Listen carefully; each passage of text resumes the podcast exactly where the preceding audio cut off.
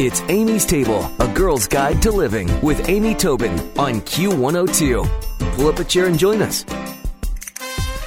As a health psychologist, Dr. Kelly McGonigal's job is to help people manage stress and make positive changes in their lives. After years of watching people try to control their bodies, emotions, and choices, she realized that much of what they believed about willpower was sabotaging their success and creating unnecessary stress. She writes a hugely successful Psychology Today blog called The Willpower Instinct, and she's joining me today on Amy's Table to discuss her latest book with the same name, The Willpower Instinct. Welcome, Dr. McGonigal. How are you? I'm doing great. How are you doing? Good. So it's it's what we think about willpower that's causing us willpower problems and not our lack of willpower? Yes, especially believing that willpower is something that other people have. So many people believe that, that they completely lack willpower. And that's one of the ways that we can think about willpower that really gets us into trouble.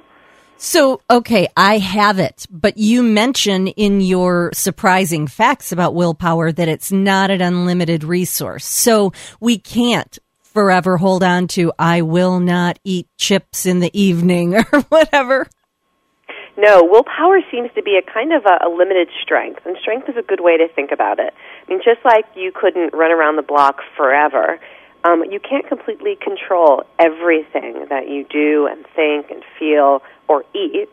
Um, but uh, it can be really helpful to think about it as a strength that you prioritize, and also that you start to pay attention and, and know what the signs are of willpower fatigue, so that you can protect yourself from temptation when you're most likely to really spent a lot of your willpower already.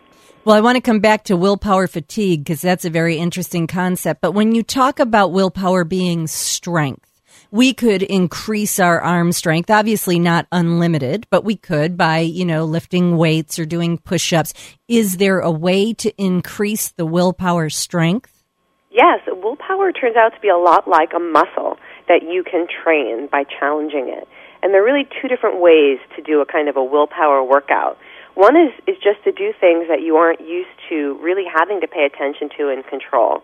And studies show that doing things like just tracking uh, how you spend your money or um, trying to pay more attention to what you say and, and to not use swear words, for example, that that can actually start to prime the brain to pay attention and make choices in a way that would make it easier to say then resist the temptation of food and lose weight.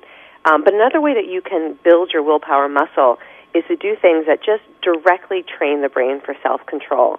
And it turns out that things like meditation, uh, as well as getting more sleep, actually train the brain to make things like saying no to temptation easier. It's so funny because it, almost any um, form of, of healthcare professional would say meditate for mindfulness, for lack of stress, for, you know, all kinds of reasons. They all say to sleep and now even willpower. It's like if we don't all get this message that we should sleep well and have some downtime to still the mind, I don't know what else they're going to tell us that, you know, is good for. That's amazing to me. So it, it makes sense. Mindfulness will bring you more willpower. But you talked about willpower fatigue. And so how do we see that coming? What are the symptoms?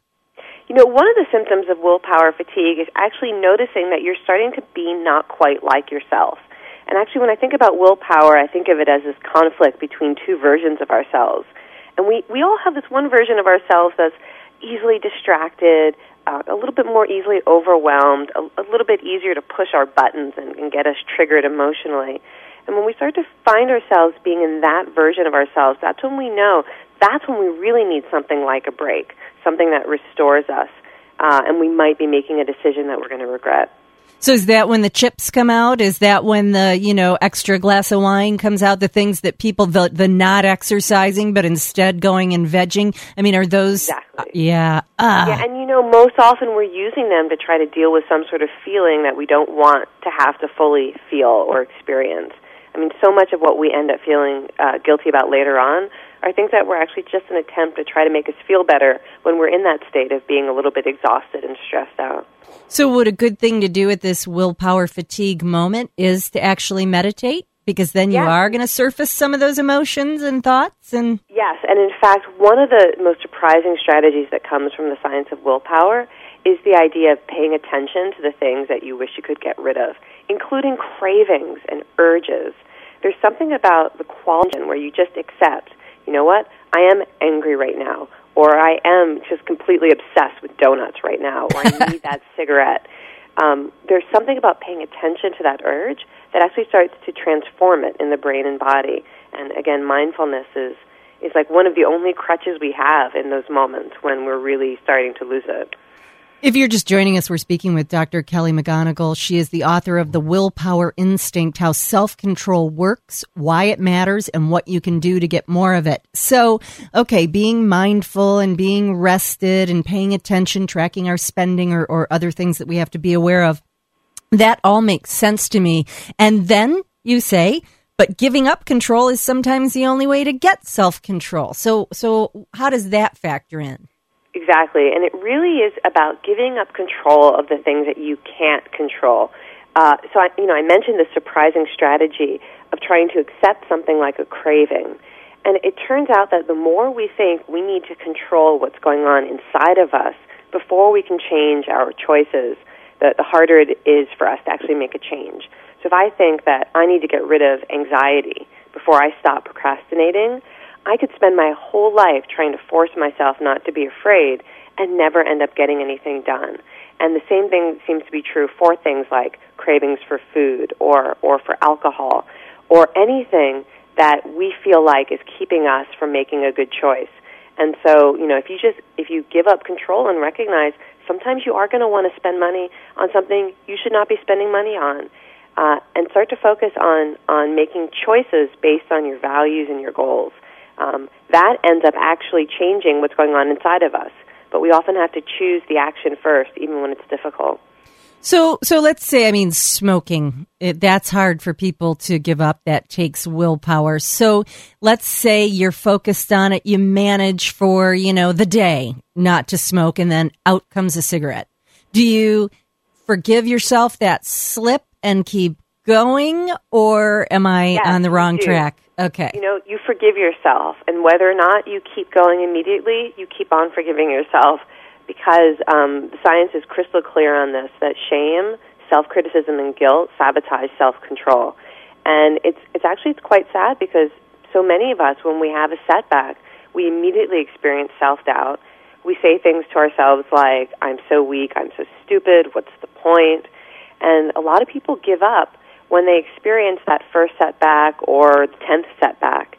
And um, surprisingly, when you forgive yourself and you say something like, you know what, everyone makes mistakes, and this is just part of the process of change. When you can cut yourself some slack in that way, it actually almost always pushes us back toward our goals. And most of us try to do that with guilt, and guilt usually pulls us further away from our goals. Well, you know, it's interesting uh, as a parent, you know, we'll say to our kids, Oh, who are you hanging out with? You know, you want to hang out with the people that are going to make you better. And it sounds like that's almost true with willpower. You're saying that willpower failures are contagious. They are willpower failures, but also willpower successes. Mm-hmm. If you look at social network research, you can actually watch things like drinking or quitting smoking and losing weight. You can watch them spread through social networks particularly when you like or admire someone. And, you know, so one implication of this is it is really important to think about who you or your kids are spending time with. But uh, often when I talk with women, particularly, they're interested in being the, the kind of the positive agent for change. That they're going to they're going to spread change or be a vector of change, and that can be extra motivation for doing things that are quite difficult. When you recognize that that every step you take, even when it's hard, uh, is actually going to give other people you care about the strength to do the same thing. That makes so much sense. You know, it seems like everybody's got something that they wish they had a little more willpower around, a little more resolve. In the book, The Willpower Instinct How Self Control Works, Why It Matters, and What You Can Do to Get More of It by Dr. Kelly McGonigal is a great place to start. So, could you send us off today with maybe one concrete exercise for any of us wishing to strengthen our willpower muscle? One idea. Send us off with that. Sure. One of my favorite willpower experiments is the five minute rule. And this works for whatever your willpower challenge is. That when you find yourself about to do something that is inconsistent with your goals, to delay it for five minutes if it's something you're trying to resist, like food, or to do it for five minutes and then give yourself permission to stop if it's something like exercise or a project that you've been putting off. And when you can when you can limit yourself to that 5 minute delay or that 5 minutes of getting started, it almost always tricks the mind into being able to go a little bit longer if you have that opportunity to remember what your goal is. That is a really, really good one. I like that a lot. I'm going to put all of Dr. McGonigal's information on amystable.com, and you can also find more information about her at her website, which is kellymcgonigal.com. This was great information. Thank you so much. I'm going to go strengthen that willpower muscle with a five minute delay. I love it. Thanks, Dr. McGonigal. Okay, take care. Stick around for another helping from Amy's Table on Q102. Q. Q102.